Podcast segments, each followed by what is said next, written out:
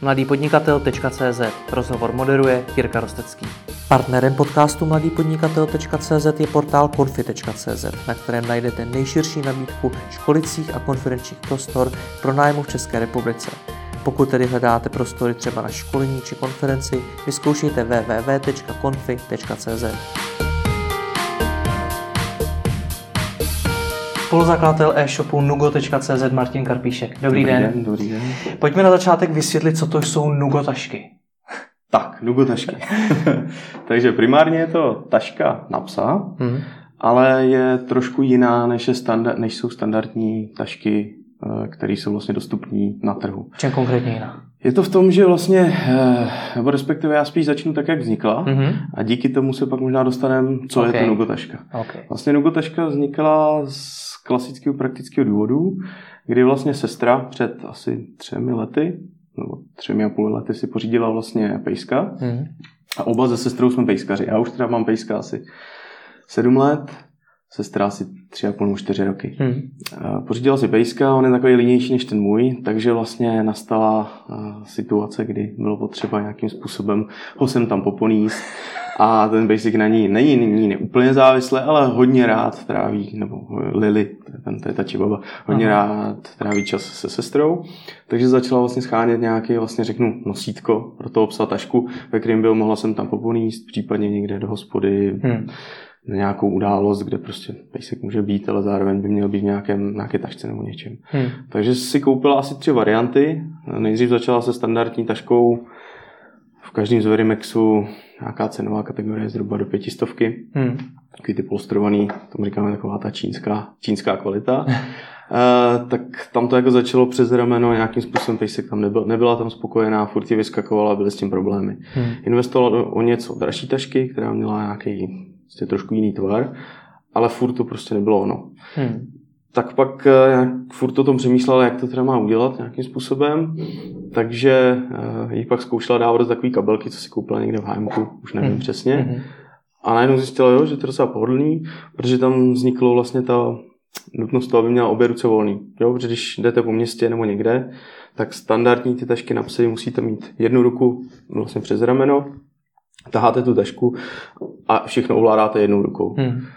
Najednou ji měla v tady té kabelce, kde to teda nebylo úplně pohodlný pro toho pejska, ale najednou měl obě ruce volný, ten pejsek jakž tak tam seděl všechno v pořádku, říkal, jo, tak to by mohlo fungovat. Tak vlastně máme takovou šikovnou babičku, která dřív nám všechno možný ušila a vyrobila, takže za ní se šla a jestli by jí to nepřešila podle nějakého, nějakého základního návrhu, který si udělala. Hmm. To se nějak podařilo, udělala nějaký základní prototyp a začala ji v tom nosit. No a ve městě najednou říkali, Maria, to je pěkná taška, kde, jako, kde jste ji sebral? Říkal, no to jsem si vyrobila. A nějak tak jako i kamarádi a postupně to začalo jakoby se rozvíjet. A najednou říká, že tyjo, ty lidi se furt ptají, kde jsem to jako sehnala. A když jim říká, že jsem to vyrobila, tak se nějak ptají, jako, Hmm. jestli bych jim neporadila a tak dále. No a kam už od začátku se sestrou nějakým způsobem prostě od malička vymýšlíme nějaké jakoby podnikání, jo, co bychom mohli dělat, co bychom mohli vymýšlet. Začalo to říkám od nějakých prodávání ovoce a takový ty klasiky, co asi každý začínal. Aha. Od železního šrotu a podobné věci, prostě jak nějakým způsobem, není to ani tak vydělat prachy, ale nějakým způsobem se osamostatnit a být tak trošku nezávislý. Hmm. No a tak mi volá a říká, hele, ty už máš nějaké zkušenosti, co se týče vlastně nějakých e-shopů a takového nějakého základního podnikání. Tohle se mi lidi ptají, pojďme to zkusit, jakoby něco vymyslet jakoby v tomhle směru. To Hmm. je dobrý. Tak jsme začali vlastně přemýšlet nad tím prototypem tak, aby to bylo vyrobitelný, zároveň i vlastně prodatelný nějakým způsobem, i marketingově uchopitelný. Takže jsme vlastně vytvořili, já nevím, za rok a půl zhruba asi 8 prototypů, který jsme furt zlepšovali na těch našich dvou psech. Hmm. Plus jsme to pak dali pár známým, aby nám jako řekli svůj názor. No a pak jsme si řekli, tak teďka nápad je to dobrý, lidem se to líbí, pojďme to zkusit prostě. Hmm. Takže tam vlastně jakoby vznik ten prototyp nebo tašky a ten rozdíl oproti těm ostatním je, že vlastně tu tašku máte přes rameno, zároveň je eh, hezká, to znamená, že ji můžete nosit i když ten pejsek, protože primárně ten pejsek v té tašce nemá být jako celý den, nemáte ho v tom nosit jako nějakou jako nákup.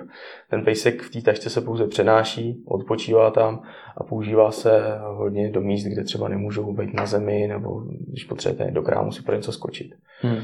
Takže tam vlastně A to je rozdíl je v tom, že vlastně vy si dáte přes rameno eh, a najednou ten basic není, že v těch standardních máte pevný dno, hmm. je tam hozený, on stojí na všech čtyřech, různě se tam klinká, prostě hejbe se a necítí se e, dobře, protože vlastně jakoby furt, furt s ním kejvete a furt se tak nějakým způsobem tam hází sebou. Hmm. Když to vlastně tu naší težku jsme nakonec jako udělali tak, že on si tam vlastně jakoby sedne, schoulí se a pro něho to je jako kdyby z toho choval. Jo, protože on tam jakoby skrut, nebo prostě sedí v té tašce, udělá si tam pohodlí a cítí se, jak by z toho choval, ale zároveň je obtočený okolo vašeho těla. Tím pádem on, on se jako cítí bezpečně a nějak to s ním nehází. Hmm. Zároveň máte obě ruce volný a díky tomu vlastně můžete tím způsobem dělat věci jako normálně a nemusíte se starat o žádný další zavazadlo. Pak pejska vy, vyndáte ven a tu tašku prostě zmačkáte do, složíte do malého zavazadla, který si strčíte do kabelky, do baťohu, kamkoliv. Hmm. Případně si ji necháte okolo těla. No ona jak jakoby, ten střih je udělaný tak, že se vám otočí okolo těla, takže vlastně jak jakoby pak eh, hmm. nelimituje nějakých dalších jakoby, věcí. Takže dneska máte vlastní značku tašky. Hmm. Kolik už jste jich prodali? Jaký vůbec máte číslo? Takhle, konkrétní čísla musím říkat. Máte takové... Tak nemusíte nic, ale můžete. Takhle, je to v jednotkách tisíců. Jste prodali.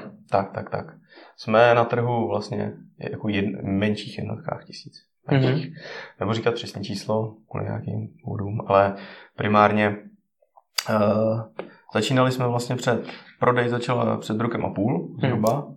kdy jsme vlastně, nebo vývoj před třemi lety, ale prodej před rokem a půl. Primárně jakoby první část e-shopu jsme začali vlastně uh, úplně před dvěma lety, ale tam jsme vlastně byli v tom jenom se sestrou, kdy nějakým způsobem jsme všechno nastavili, vymysleli a tak dále. Ale potřebovali jsme nějakého člověka, který by nám pomohl s marketingem a s věcmi jakoby nastavit to tak, aby se to lidem líbilo. Takže vy jste byli na začátku, Takže... ať se vrátíme uh-huh. úplně na ten samotný začátek, kdy uh, jste si teda uvědomili, dobře, máme zajímavý nápad na produkt. Uh-huh. Jak jste teď začali řešit tu výrobu? Protože vytvořit něco takového ještě k tomu v tisících kusů. No, to... jako v jednotkách. No, Ale, ano, už jste jich prodali tisíce. Jo. Tak to určitě není jednoduchý. Tak jak jste to řešili na začátku? Na začátku jsme vlastně, to vzniklo tak, že jsme uh, začali poptávat nějaký dodavatele a říkali jsme, všechno to musí být v Čechách, všechno to musí být česká značka. Hmm. Jo, takže základ byl vlastně vytvořit uh, značku, která bude vlastně čistě jenom vlastně na českých dodavatelích. Proč to pro vás bylo důležitý? Uh, tím se odlišit od konkurence a zároveň nějakým způsobem, pokud chcete prodávat něco, co má mít tu kvalitu a zároveň i cílit na ty lidi tak, aby vlastně kupovali nějakou domácí značku, tak prostě jsme chtěli, všichni, aby všichni dodavatelé, kteří se motají okolo vlastně výroby té tašky, tak aby to zůstalo vlastně na území České republiky. A pomáhá vám to dneska v něčem? Já si myslím, že hodně, že jo, protože dneska prostě ta doba je taková, že lidi chtějí jakoby věci, bio, česká výroba, podporovat ten vlastně lokální, lokální trh. Takže vám to opravdu z hlediska marketingu pomáhá natolik, že to má smysl? Zatím to má smysl. Zatím to má smysl a určitě i do budoucna se nechceme vlastně nějakým způsobem nechat v Číně vyrobit nějaký ty kusy hmm. nebo něco takového. Zatím prostě chceme všechno vyrábět. I když je to všechno jakoby dražší, co se týče třeba výroby, tak výrazně dražší bych řekl, ale furt nám to pomáhá. Jakoby. Co z hlediska výrobní kapacity u českých výrobců? My jsme začali s jednou krejčovou, konce velice perfektní paní, se kterou vlastně jsme úplně startovali. Po těch osmi prototypech jsme jí nechali vyrobit vlastně to, co jsme si přáli. Asi pět nebo deset tašek, teď nejsem, nevím úplně přesně. A vlastně ona nám to vyrobila, plus tam přidala svoje ještě nějaké nápady, protože taky dělá s má prostě má to ráda, takže plus tam něco přidala do toho další jakoby svoje know-how a úplně jakoby perfektní spolupráce při vymýšlení, jakoby při do vychytávání, tak jakoby co se týče mm, aby to bylo prostě perfektní. Hmm. Takže s ní jsme začali, ale pak jsme právě po určitý době narazili na vlastně kapacitní důvody, kde ona hmm. vlastně prostě my jsme, z začátku jsme netušili, že to tak bude, takže nám stačilo nějakých, dejme tomu 20, 30, 40 tašek za nějaký prostě krátký období, akorát ona pak vlastně jakoby uh, najednou jsme potřebovali, říkám, tak potřebujeme teďka rychle 40, třeba 50. Hmm. No, no, tak to bude třeba za 14 dní, teďka jedu někam a tak dále. Takže jsme se vlastně jakoby domluvili, že už se to přerodilo do takové jakoby výrobní kapacity, kdy potřebujeme vlastně se domluvit s někým, řeknu větším, kdo má ty možnosti. A když řekneme, potřebujeme vyrobit 150 kusů, tak nám je prostě vyrobí do třeba týdne, 14 To ale může být poměrně velký problém, protože já předpokládám, že na základě uh, spolupráce s tou paní Krejčovou jste mm-hmm. definovali cenu, ten výrobní proces, uh, nějaké podmínky celkové vaší spolupráce, což se nejspíš odrazí i na tom produktu samotném, mm-hmm. na mhm. jeho kvalitě, ceně a podobně. A najednou to všechno změníte. Uh, nemyslím si, že jsme to úplně změnili. My jsme no, změnili totiž... jste toho dodavatele, toho výrobce. Tak, změnili jsme výrobce, hmm. ale co se týče materiálu, tak my jsme začínali tak, že jsme kupovali po různých uh, krejčovstvích, prodejných látek, hmm. všechno jsme si vlastně stříhali ručně sami. Hmm. Protože ta taška se skládá za dva, tři, ze třech dílů, plus ještě pás, takže čtyři věci, které musíte sešít dohromady. Takže všechno jsme dělali ručně za pomoci rodiny, sestra s mamkou a jsem tam vždycky se někdo sešel, kdo nám s tím pomohl to nastříhat. Ale pak právě nastala i ta situace, kdy těch tašek bylo potřeba větší množství a už to stříhání bylo extrémně časově náročné. I když to děláte úplně ručně, to stříhání, tak pak ta, každá taška byla trošku jiná a byly s tím trošku problém, že jedna byla o 2 cm delší, kratší, teď se zipama a tak dále. Takže tam jsme vlastně narazili na tenhle problém, co se týče vlastně stříhání a pak kapacity té vlastně naší krejčový. Jelikož vlastně jsme oba z východních Čech, nebo všichni tři jsme z východních Čech, tak uh, máme takovou nějakou, jak nás to tam táhne, tak jsme říkali, musíme hledat nějakou lokální firmu ve východních Čechách, která by byla zase blízko uh, vlastně domova našich, který tam vlastně, kde máme takový zatím improvizovaný sklad, abychom mohli dodávat ty látky a ty věci vlastně, uh, vlastně přímo jako tomu podniku.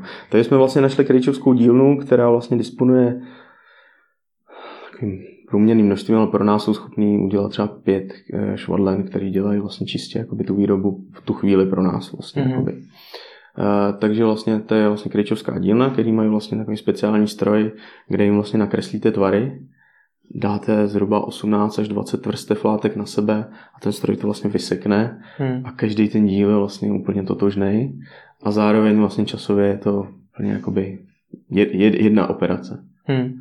Takže to byla jedna podmínka, takže disponovala tím strojem a zároveň kapacitou těch kryčových. Hmm. Takže ty nám vlastně začaly vlastně tam šít ty tašky vlastně ve spolupráci s nimi, takže vždycky jim dáme nějakou, řeknu, uh, zakázku na určitý počet a oni nám to vlastně vyrobí zhruba do týdne, někde do deseti dní. Takže jsme zase schopni reagovat na případně nějakou zvýšenou poptávku nebo objednávku, když někdo třeba chce něco více. Co z hlediska té ceny? Změna dodavatele nebo změna toho výrobce, to se může projevit i na té ceně. Ono se to projevilo tak, že my jsme vlastně optimalizovali ty náklady dolů, protože samozřejmě, když to vyrábíte zhruba zakázka 40 kusů hmm. a najednou je zakázka třeba 150, tak uh, tam se dá domluvit lepší cenová podmínka a zároveň i uh, když tam měli vlastně pět kryčů místo jedné, tak vlastně časově i je to vyšlo, jako, nebo respektive to byly profesionální krejčové. Tady se kterou s tou první, co jsme spolupracovali, tak ta vlastně byla taky profesionální, ale dělala spoustu jakoby dalších jiných věcí, než to tohle je prostě přímo firma, která vlastně se tím zabývá. Takže co se týče ceny, tak uh, ušetřili jsme na materiálu, protože jsme začali kupovat jakoby celý role látek místo pár metrů. Zároveň kupujeme třeba nítě, tak hmm. tam taky jsme kupovali pomalý paletkách, když to tak řeknu v malou obchodě, tak vás to vyšlo na, dejme tomu, teď, teď plácáme třeba 20 korun, když teď kupujeme velký jakoby průmyslový špalety s nitěma, tak tady najednou ta, ta stejná věc vyjde zhruba o, stop, jakoby o polovičku méně. Takže se nám zvýšila marže. Takže se nám zvýšila marže, ale zároveň, co se týče vlastně na materiál jsme ušetřili, na výrobě jsme zhruba na té ceně dost podobný, ale a plus tam vyšlo navíc to stříhání, ale myslím si, že to marže, nebo určitě jsme vlastně tímhle tím, tím úsporou z rozsahu, že tak řeknu, jsme hmm. tu marži nějakým způsobem navýšili. Když si představím, že mám taky nápad na vlastní produkt, který chci někde takhle nechat vyrobit, tak s jakým zadáním mám za tím výrobce mít? Co mu mám dát, aby pochopil tu moji myšlenku, jak to má vypadat a e, vytvořil to co nejlíp? Tak, určitě jako první věc je osobní návštěva. Hmm vzít nebo mít aspoň ten prototyp, prototyp minimálně nakreslený, ideálně nějakým způsobem laicky sešitý. Hmm. plus mu celou tu myšlenku klidně půl hodiny vysvětlit. Na Hmm. co se to bude používat, co těm lidem to má dát a zatím teda musím jako zaťukat veškerý, nebo všichni naši dodavatelé, protože jich jakoby v tom procesu více, tak všichni byli tak nějak pejskaři, nebo minimálně ta myšlenka hrozně natchnula a chtěli nám i pomoct do toho, vložili do toho nějak částečně, aspoň nějaký svůj nápad, minimálně byli tím nadšení, takže poslouchali a snažili se tam vlastně jakoby to udělat, pochopit se nejlíp. Hmm. Takže ale určitě myslím si, že osobní návštěva je základ. Je v rámci toho zadání pro ty dodavatele něco, co jste podcenili, v čem jste udělali chybu, nebo co kdybyste dělali znova, tak byste to udělali nějak jinak? Hmm. Osobně si myslím, že snad ani... jako Zvládli jste ne. to na jedničku? No, neřekl bych na jedničku, ale spíš, eh, my jsme měli spíš problémy s logistikou, než s dodavatelem. Jak to? Jsme měli problém s tím, že eh, my vlastně jsme propojeme několik míst, jo. Eh, Švadlina je, nebo první švadlina byla v Meziměstí, což je u polských hranic za Hradcem Králové. Aha. jako menší město a opravdu cesta tam je jako záživná, jo. Takže jakoby primár byl ten, že my jsme to museli nastříhat látky v Hradci Králové nejdřív, sestra stříhala. Ty látky se musely odvízt do Prahy, kde máme logaře, to znamená pána, který nám vlastně našívá loga na tu látku. Hmm. S těmi logy zase se vrátit zpátky vlastně do Hradce Králové, tam to skompletovat, ty všechny díly do, dokupy a pak to odvízt do toho meziměstí. Hmm. Takže vlastně celá tato cesta nějakým způsobem zabrala hodně času A byla drahá. a byla drahá, přesně Hmm. tak. Takže teďka jsme to trošku zoptimalizovali a už na začátku jsme to možná optimalizovat měli. Eh, To Jak- byla si myslím velká chyba. Jak se to optimalizuje tohle? Dneska už právě děláme vlastně automaticky ten střih a děláme to ve větších sériích. Tím pádem děláme i dopředu ty látky, tak aby jsme je měli vždycky připravený na sklo, když je vezeme do výroby, tak už to vezeme zkompletovaný vlastně celý. Takže teďka máme, dejme tomu, vyrobených, ne vyrobených, ale připravených na výrobu třeba na, na dva, na tři měsíce zásobu. Mhm. S tím jenom, že stačí dojet do té dílny, která je zhruba 20 km a můžeme tím reagovat na nějakou poptávku, případně na nějaké jakoby větší, když se jakoby něco stane najednou lidi se Vidíte tady ještě nějaký další prostor, jak to zoptimalizovat, co byste si přáli zavést nebo udělat, změnit? No, ideální by bylo, kdyby se například třeba loga dělali přímo v té šicí dílně. Akorát, že jak říkám, zatím musím zaťukat všichni naši dodavatelé, to jsou opravdu jak naši, no neříkám kamarádi, ale uh, fakt super lidi a nechceme je měnit. Takže tady máme v Praze fakt pána, který tam s náma to tak nějak žije, Hmm. s těma nugataškama, už od začátku, kde nám vyšel, když jsme za ním přišli, jestli by nám udělal pět kusů. On říkal, no, ale já to dělám tady, já nevím, po 150, se mi nevyplatí. Tak jsme si povídali o tom a on říkal, tak to přineste. Udělal nám pět kusů, pak deset kusů, dvacet najednou. Mu už tu stovku přineseme, nebo dvě stovky třeba někdy se tisknu. Ale on nezdal to na začátku. To Hmm. stejný pán, co nám, vyrobí oba, co nám vyrábí obaly. Říkáme to busář, vyrábí to busy.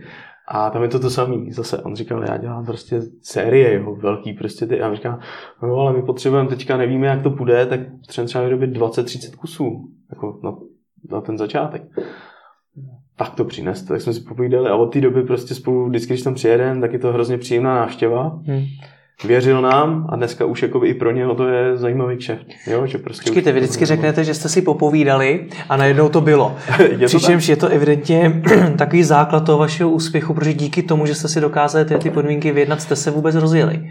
Já si, já si myslím, že ano. A bylo to o tom, že eh, od začátku jsme věděli, že ta věc, co budeme vyrábět, tak ji nemůžeme dávat, eh, abychom, abychom se srovnávali s výrobkem z Číny za pět stovek. Hmm. Od začátku jsme si řekli, bude nějaká cena, ta cena musí korespondovat celou tu výrobu, musí tam být nějaká marže a potřebujeme i nějaký peníze na reklamu a tak dále. Takže budete mnohem Takže- dražší. budeme mnohem dražší než konkurence, ale teda konkurence, budeme mnohem dražší než standardní tašky, které koupíte v každém, řeknu tady na tržnici nebo ve z Verimexu za Hmm. 500. Hmm. Na základě téhle myšlenky jsme přišli za těma dodavatelema a říkali jsme jim, pojďme se domluvit, nebudeme se tady s vámi hádat o, o koruny, řekněte svoji cenu a to my budeme nějakým způsobem respektovat. Samozřejmě eh, teďka, když najednou jdem a řekneme, tak potřebujeme dalších třeba 100 kusů tady to kusů, tak určitě neděláme to, že tak pojďme změnit cenové podmínky, aby jsme tady vás o dvě koruny stáhli. To zní tak, že na vás vůbec není tlak z hlediska té ceny, že je vlastně jedno, kolik to stojí. No, jsou lidi, kteří nám vyčítají, že je to drahý. Hmm. A my jim říkáme, ano, tak na trhu je spousta jiného zboží levnějšího, ale já si myslím, že tu cenu prostě máme takhle stanovenou a na základě té ceny můžeme vyhovět vlastně jakoby celému tomu spektru. Díky tomu jsou všichni spokojení, nějakým způsobem ten biznis má smysl. Kolikrát jste tedy dražší než ta vaše konkurence?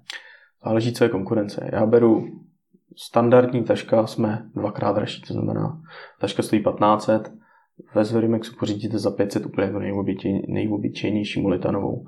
Nějaká lepší taška, která už má nějaký spevnění nebo něco, tak stojí zhruba tisícovku, my jsme tu pětistovku dražší, si myslím. A na, na těch 15 stovkách máte jakou marži?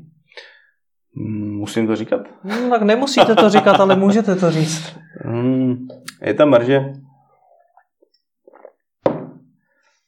jako... Dostatečná. Dostatečná. Ale není to žádná, jako takhle. Ono se řekne, když bych to bral, co se týče výrobní ceny hmm.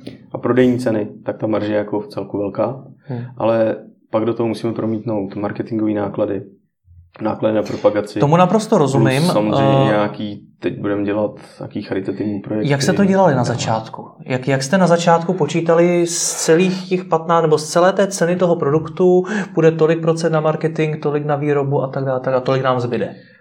Takhle, jelikož nějaké zkušenosti už máme, mm-hmm. co se mhm. týče uh, vlastně obchodem se nějakým způsobem živím už jsem 12 let. Dělám to jak ve své standardní práci, tak plus jsem k tomu měl nějaké e-shopy a podobné věci, takže co se týče nějakého řeknu, skládání ceny, tak tam určitý zkušenosti mám já osobně. Kolega, který dělal zase marketing, tak taky má v tomhle zkušenosti. Tak nám o nich vyprávíte, jak jste konkrétně tu cenu stanovovali. Protože no, to je něco, na čem se spálí hodně začínajících podnikatelů. Určitě. Eh, základ byl, že cenu jsme nestanovili, dokud jsme nepoptali kompletně celou, celý řetězec výroby, abychom se dozvěděli vlastně reálný náklad na tu tašku. Uh-huh. Ten reálný náklad jsme nějakým způsobem vynásobili koeficientem, dejme tomu 0,2, kdyby se cokoliv změnilo. Eh, co se týče marketingu, tak marketing nebo výroba je jedna věc, ale standardně děláme to, že cena výroby a cena marketingu jsou dá se říct, stejné. Jo, že prostě mm-hmm. To, za co to vyrobím, takhle, abych to někomu prodal, tak vlastně tu stejnou cenu musím vynaložit na toho jednoho zákazníka a to třetí část by měla být nějakým způsobem marže. No. Takže teď vás poslouchám, poslouchám to je ten rozhovor, tak mi, to, tak mi to ještě jednou schrňte. Uh, jak, mám, jak mám spočítat tu cenu? Počítej... První počkat na celkový ty náklady. Mm-hmm. Co dál? Uh, celkový náklady. Ano. Krát dva což je marketing, mm-hmm. krát vlastně ještě jednou ta cena máme, nebo řekli jsme si, že marže by měla být třetina ceny, tak abych teda nakonec to Tak jsme se tím dostali, mě to nebolelo. Třetina ceny, ale s tím, že říkám, jakoby v té marži máme, nemáme započítané například nějaký budeme dělat třeba charitativní projekty, výstavy, podobné věci, kdy vlastně chceme ji podporovat trošku z nějakého zisku, prostě pejský útulky a tak mhm. dále. Mm-hmm. Ověřovali jste nějak tu cenu u vašich potenciálních zákazníků, nebo jste si prostě řekli, za tolik let to prodáváme, s tím jste šli ven? Přesně tak. My jsme si udělali vlastně analýzu, co se týče, co je na trhu, hmm. za kolik to je na trhu. A jelikož tohle na trhu prostě nebylo, a není ani v současnosti nic jako úplně podobného, tak jsme si prostě stanovili, za tolik let to bude. Hmm. A tohle by byla cena, za kterou prostě to chceme prodávat, aby to pro nás mělo smysl. Protože ono vlastně jakoby trávím na tom dost času, nebo standardně trávím 8 hodin v práci, protože říkám, zatím, zatím tenhle biznis, který děláme, nějakým způsobem takový větší koníček. a ten koníček je teda větší a větší. Takže když ale říkáte standardně... 8 hodin v práci, tak ne v nugu. Ne, ne, ne, ne. ne. Takže vy se tomu nevěnujete naplno. Určitě ne. Mm-hmm. Já dělám standardně jakoby práci, eh, protože jelikož já, sestra i vlastně náš vlastně kamarád, tak všichni máme v celku jako dobrou, dobrou práci a vlastně to, tomuhle se věnujeme vlastně po práci nějakým způsobem. To znamená, že člověk přijde po práci, něco s rodinou a večer si sednu, já teda konkrétně a i kolegové, a večer prostě děláme vlastně ty další úkoly. Plus nám s tím dost pomáhá rodina, hmm. jakoby naši rodiče zase, kdo nám hodně pomáhají, co se týče logistiky, doplňování vlastně vožení vlastně materiálu hmm. do, hmm. Uh, vlastně, do týšící dílny a tak dále. Ale zatím, nebo dneska už, jsme, dneska už jsme ve fázi, kdy si každý den říkáme, tak jako, kdo to pustí, kdo to začne dělat na plný vozek. Nebo nikoho najmeme, co budeme dělat. Ale zatím prostě nemáme, řeknu, slušně, nemáme ty koule to udělat prostě. Ani jeden z nás prostě zatím eh, do toho nechceme úplně skočit naplno. Co vám dává větší smysl? Dát jeden z vás výpověď v práci, začít se tomu věnovat naplno, anebo k sobě někoho zaměstnat? Zatím nám dá větší smysl někoho zaměstnat, protože říkám, to, co dělám, mě baví, všechny nás to baví a vlastně mm, jakoby někoho zaměstnat a nějakým způsobem ho prostě řídit, hlídat si tu kvalitu. Hmm. Plus třeba nějaká vize do budoucna, že třeba i naše mamka by nám s tím mohla pomoct, jako řeknu zaměstnanec, případně třeba někdy se půjde na mateřskou, tak z mateřský něco. Takže celá stihla. rodinná firma. Takže bychom to asi takhle v tomhle tom, ale zatím, zatím určitě není mm, taková ta vůle dát, aby někdo dělal, hmm. aby někdo dělal výpověď. Jak se rozjíždí podnikání při zaměstnání? Já předpokládám, že vás to nutí i dost dobře prioritizovat, čemu se vy konkrétně budete věnovat, na co se vykašlete. Mm-hmm. Hodně lidí ale tohle to nezvládne, tak jak se to daří vám? Jako myslíte zaměstnání? Jak, jak vůbec rozjezd podnikání při zaměstnání? Toho času máte málo. Mám času málo, ale zároveň říkám, prostě dá se to zoptimalizovat. E, práci, co dělám, tak tý se prostě věnuju možná i víc než i v, i, i v osobním čase, nebo byl jsem zvyklý se té práci věnovat i v osobním čase. Dneska ten čas trošku můžu využít i vlastně pro podnikání, ale zároveň prostě uh, mám určitý úkoly v práci, který prostě musím udělat, nějakým způsobem pohlídat, uřídit ty lidi a prostě ten večer uh, můžu dát vlastně tomu podnikání. Říkal jste, že se, že se to dá nějak zoptimalizovat. Tak jak se dá zoptimalizovat podnikání tak, aby se mu člověk mohl denně věnovat já nevím, kolik se mu věnujete, dvě, tři hodiny předpokládám tak. třeba, tak eh, a aby to zároveň rostlo. Takhle, my vždycky máme určitý, určitý cíl, co se týče toho podnikání, tak si stanovíme na jedním z našich porad, kde řekneme třeba za tři měsíce budeme tady, nebo případně se budeme věnovat této věci. Takže intenzivně se třeba pracuje 14 dní, kdy vlastně tomu dávám víc než dvě hodiny denně. Eh, pokud to rozjede, pokud se to rozjede nějakým způsobem, to prostě jede, funguje to, mhm. tak najednou prostě máte třeba dva, tři dny, kdy vlastně vůbec se o to člověk nemusí nějak extra starat. Hmm.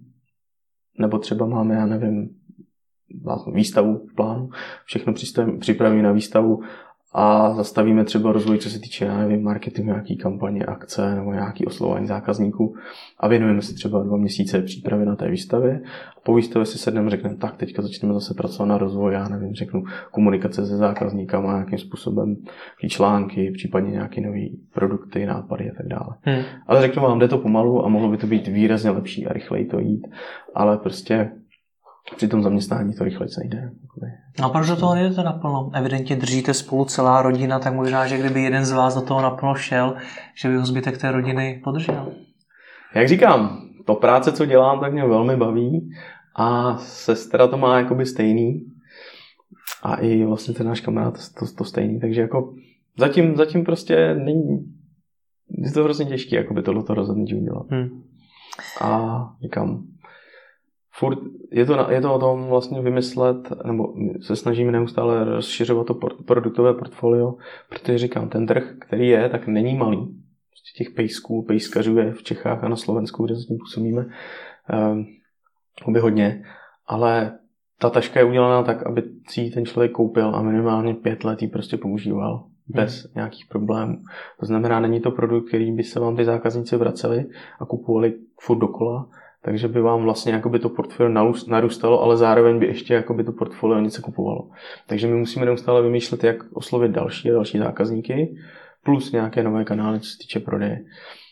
A jedním z, nebo dalším vlastně z těch věcí je samozřejmě rozšiřovat produktové portfolio, kdy vlastně ty zákazníci, kteří tu tašku mají, tak vlastně by si k ní kupují další, další nějaký, jako řeknu, příslušenství. Když to Takže je dokážete nějak vrátit zpátky, aby dokážeme, vás nakoupili Dokážeme znovu. určitě, ale jakoby ta taška je hlavní produkt, hmm. ke kterému pak vlastně jakoby další to je vlastně ty další produkty jsou jenom jako doplňky. Hmm. Takže tam už jakoby, co se týče marže a všech hmm. dalších věcí, už to není tak zajímavé. Pojďme zpátky na začátek, ale přece jenom o kousek dál. Máte teda ten produkt, máte vyrobený ty tašky a teď to chcete prodávat.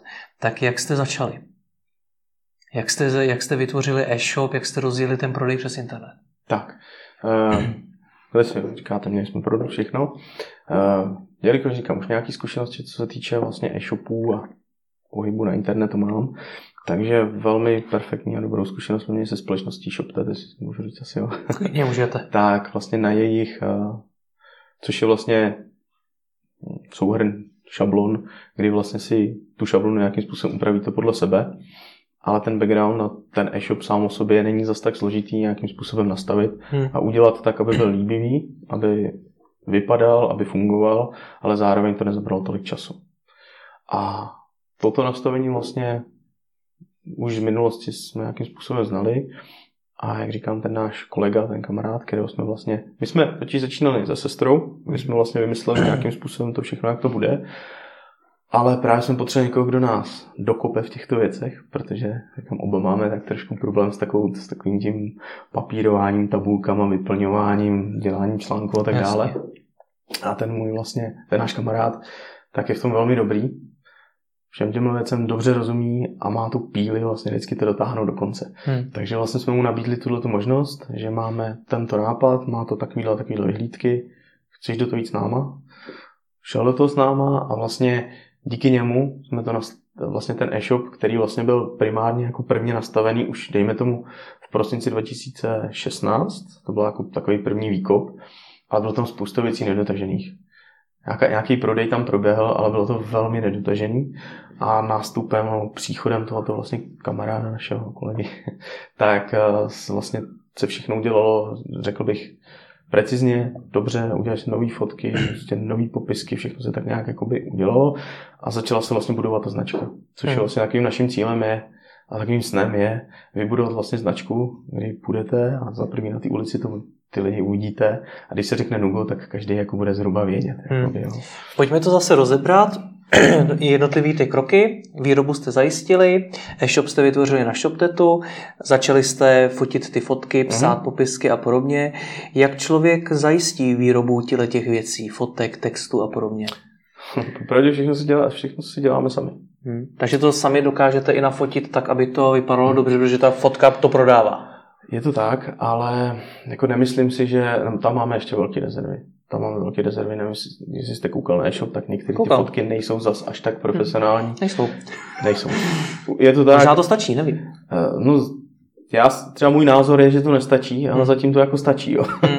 ty lidi, uh, jim to jako kolega říká, tak jim to stačí, to co? A já říkám, jako, určitě nejsou profesionální.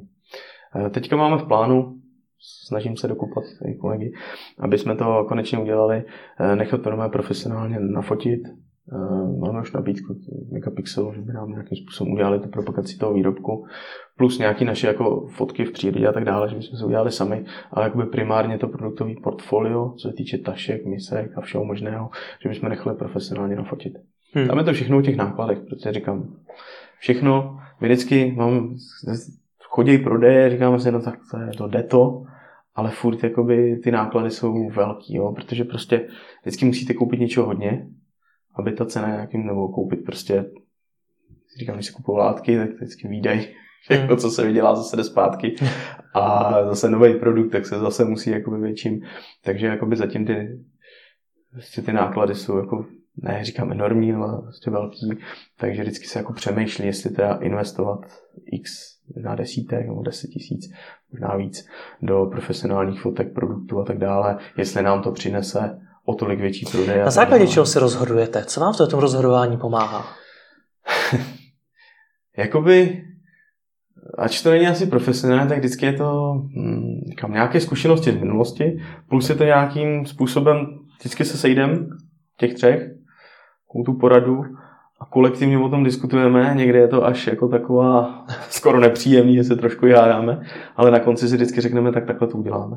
Hmm. Ale neřekl bych, nebo zatím úplně nečerpeme z nějakých, řeknu, literatury nebo z nějakých jakoby osvědčených postupů, jakým způsobem to zatím děláme selským rozumem a prostě hmm. tak, jak se domluvíme. Zatím teda funguje to, že říkám, jsme tři, vlastně se vždycky domluvíme, buď se přehlasujeme, nebo nějak tak jako vždycky ty dva, nebo to přesvědčí to jednoho. Hmm. Máme tam teda to nastavený i ty rozhodovací práva, co se týče vlastně nějakých, jako řeknu, procent. Takže kdyby už došlo na lámání chleba, tak jako by tam jakoby sestra je ta, která by měla rozseknout, jak to teda bude, když bychom se jako vůbec nedohodli. Ale musím říct, za tu dobu, co to děláme, tak zatím jako nedošlo k tomu, že bychom se nedohodli hmm. na nějakým postupu. Takže máme hotový e-shop, máme na něm fotky, máme na něm texty. Jak jste s tím vyrazili do světa? Co bylo to, co vám přivedlo ty první zákazníky na e-shop? Je, tak určitě Samozřejmě reklama Google, S-Click a hlavně Facebook. Aha. Život jakoby na tom Facebooku, kdy těm kdy nějakým způsobem jsme dali příspěvky, chtěli jsme to propagovat samozřejmě i placenou reklamou. A dali jsme tam jako z cest a nějaký články a tak dále. Takže a to zatím jako funguje. Ta hmm. komunita nějakým způsobem narůstá a hlavně co je super, což jako jsem zatím v těch předchozích věcech nikdy nezažil, že ta interakce s tím zákazníkem, že my jakoby, zatím vůbec nepotřebujeme ty zákazníky nutit, aby s náma komunikovali jako zpátky. Hmm. Lidi posílají fotky, píšou recenze, píšou komentáře, doporučují. Tam pak jako v různých jsou spoustu skupin na Facebooku, kdy tam lidi komunikují, furt poraďte mi něco, poraďte. Takže ani nemusíme jako psát jako my sami kupte si tuhle tašku, ale najednou tam koukáte a tam lidi začnou vkládat jako odkazy k nám. Takže zatím jako eh, ta komunikace s tím zákazníkem a zatím dává smysl to, že ty lidi jsou spokojení. Hmm. Jak velká ta investice do toho marketingu na začátku byla? Kolik si člověk musí připravit pro to, aby to rozjel? Eh, my jsme, nemyslím jako přímo do marketingu, ale do prvních, jako by úplně do začátku, jsme dávali nějakých 60-70 tisíc eh, hmm. do začátku prostě aby se to vůbec rozjelo, řeknu ty hmm. kola. Hmm. Nebylo to určitě všechno do marketingu, ale bylo to nákup látek, udělání, vlastně všechny ty věci, které byly potřeba. A prozradíte, kolik celkem se do toho na začátku investovali? Jako vlastního? No, říkám, je to tak plus minus se všemi věcmi je to okolo 100 tisíc. Okolo 100 tisíc. My jsme víc nechtěli, jsme se dali, takhle, dali jsme si hranici 100 tisíc bylo to o něco méně. Mm-hmm. Řekli jsme, prostě víc eh, nevíme, jaký to bude mít úspěch, nevíme, co to udělá jestli se to lidem bude líbit, takže víc do toho určitě nedáme. Hmm. Takže jsme na základě nějakých jako proporcí, které jsme tam stanovili, jsme dali tenhle ten základní vklad a nakonec jakoby furt fungujeme tak, že nikdy neinvestujeme nějaký velký částky do něčeho, ale spíš jakoby postupně to rozvíjíme. Protože hmm. zase jakoby to riziko, který tam je, tak tam určitě jako je. A kam půjčit si někde plácnu milion a rozjet úplně brutální kampaň. Zatím jako takové ambice nemáme a jelikož říkám, děláme to tak, jak to děláme, to znamená po večerech, po víkendech, s rodinou dohromady a tak dále, tak tam prostě jako mm, nechtěl bych to mít tolik hmm. peněz, jako by řeknu. Měli jste 100 tisíc, říkáte, že nakonec to bylo míň, kolik jste do toho museli vložit. Mm-hmm. Kdy se to tedy zlomilo v to, že už jste nemuseli vkládat z vlastního? Uh, jakoby po této investici hmm. jsme už to dotovali pouze jednou a to je, když jsme vlastně dělali první větší objednávku, tak nám vlastně jakoby ty zdroje nestačily, takže to trvalo zhruba čtvrtě roku. Takže se vám podařilo poměrně rychle vytvořit ziskový e-shop, který sice nevydělával obrovský peníze, ale dokázal sám sebe financovat. Tak, zatím to tak je. Samo sebe se to financuje, máme na investice, ale že bych řekl, že si z toho vyplá, nebo zatím ani jeden to z nás nikdy nic z toho zatím nevytáhl, když to takhle řeknu. Čím to Všechno je? se to nějakým hmm. způsobem vrací do rozvoje investic hmm. a vymýšlení nových produktů. Jasně. Čím to je, že jste tohle toho vůbec dosáhli? Protože hodně lidí založí e-shop, který dotujou i dlouhý roky a do dneška ještě není pořádně ziskový. Tak čím to, že se vám to povedlo? Co jste udělali jinak? Nebo co musí člověk udělat pro to, aby ten e-shop i v jeho případě byl aspoň takhle ziskový? Já si myslím, že tak jako primární úplně věc je, že nebejt v tom stresu, že když se něco pokazí, hmm. tak ve výsledku skončíte na ulici. Druhá věc je dělat to s tím, že je to váš koníček a dělat něco, co vás fakt baví. Jelikož říkám, já už jsem nějaký e-shopy dělal a bylo to jenom o tom koupit, prodat, poslat, koupit, prodat, poslat. A to prostě vás přestane bavit. Hmm. I když tam jako nějaký zisk je, nějaký peníze se z toho vyplatíte, ale nakonec zjistíte, tak jako To mě nebaví. Když to, když nejlepší okamžik, asi já jsem měl tady zeptat, ale co bylo, že když jsme se takhle radili na různých místech, tak v tu dobu jsme byli v Krosu tady v Praze, jsme seděli u piva, jsme diskutovali, co teda budeme dělat. A najednou takhle se koukneme a říkám, že tam to podívá jako pejska. Kusí říct, jako jen tak ze srandy. Říkám, počkej, ona má jako, jako podobnou tašku. Říkám, teď ona má naší tašku. Jo, a teď jako takový ten, teď my tady sedíme a paní s tou taškou, tak jsme, si, tak jsme říkali, dobrý den, tak my jsme tady jako z nuga a teď ona byla úplně jako, ježíš, to jsem ráda, teď nám to ukázala, říkal, no tak tohle prostě, jo, že jsme hrozně spokojení a já nás vychválil, nevím, jestli jako zrovna tahle konkrétní a, hmm. a prostě říkám, tyjo, to bylo takový dobrý pocit, že najednou řeknete si, tak něco, co dělám, tak někdo používá jako koupíte relativně za jako nemálo peněz a já s tím tak spokojený, že ještě vás tady pomalu jako objímá, že to bylo takový hrozně jako hrozně hezký. Hmm. A ten, takový ten sen je, že prostě půjdete po té ulici a tam budou ty lidi třeba s touhletou taškou nebo s dalším tím, tím produktem a co, no super, výborný, ukážu vám to.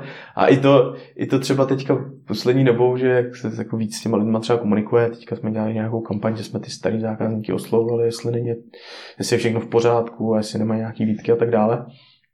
A oni už začínají tak trošku jako mluvit takovou tu, to říkal zase kolega, ten, ten marketák, že říká, musíme naučit, aby mluvili tím, co my jim vlastně jako ne podstrkáváme, ale máme nějakou jako, takovou tu znač, kulturu té značky a oni ty lidi opravdu jakoby začínají s náma jako komunikovat. Ta Nugo taška, ty tak víte, jak vidíte, jak ty články posíláte a ty lidi postupně si z toho něco berou a pak jakoby vám to říkají jako novinku, jo, nebo něco, jo, že, že prostě to tak, říkám, taková ta kultura té značky. A to si myslím, že eh, jakoby ten cíl je vybudovat něco, co prostě nebude, jako bude znát víc lidí a jsem tom někde potkáte. Hmm. A úplně ten největší sen je samozřejmě, jako sedíte v nějaký kanceláři, tam máte nějakou menší halu a tam jsou třeba ty švadleny a prostě jdete se podívat, řekne, tak dneska začneme tuhle barvu, nebo jo, jakože hmm. si to budeme dělat všechno ve vlastní režii, jo, že budeme mít nějaký zaměstnance a tak dále. Zvládnete to, to sami, tohleto? Zvládnete to sami? Tě tím přístupem, kdy se snažíte investovat jenom relativně málo peněz, abyste se moc nespálili?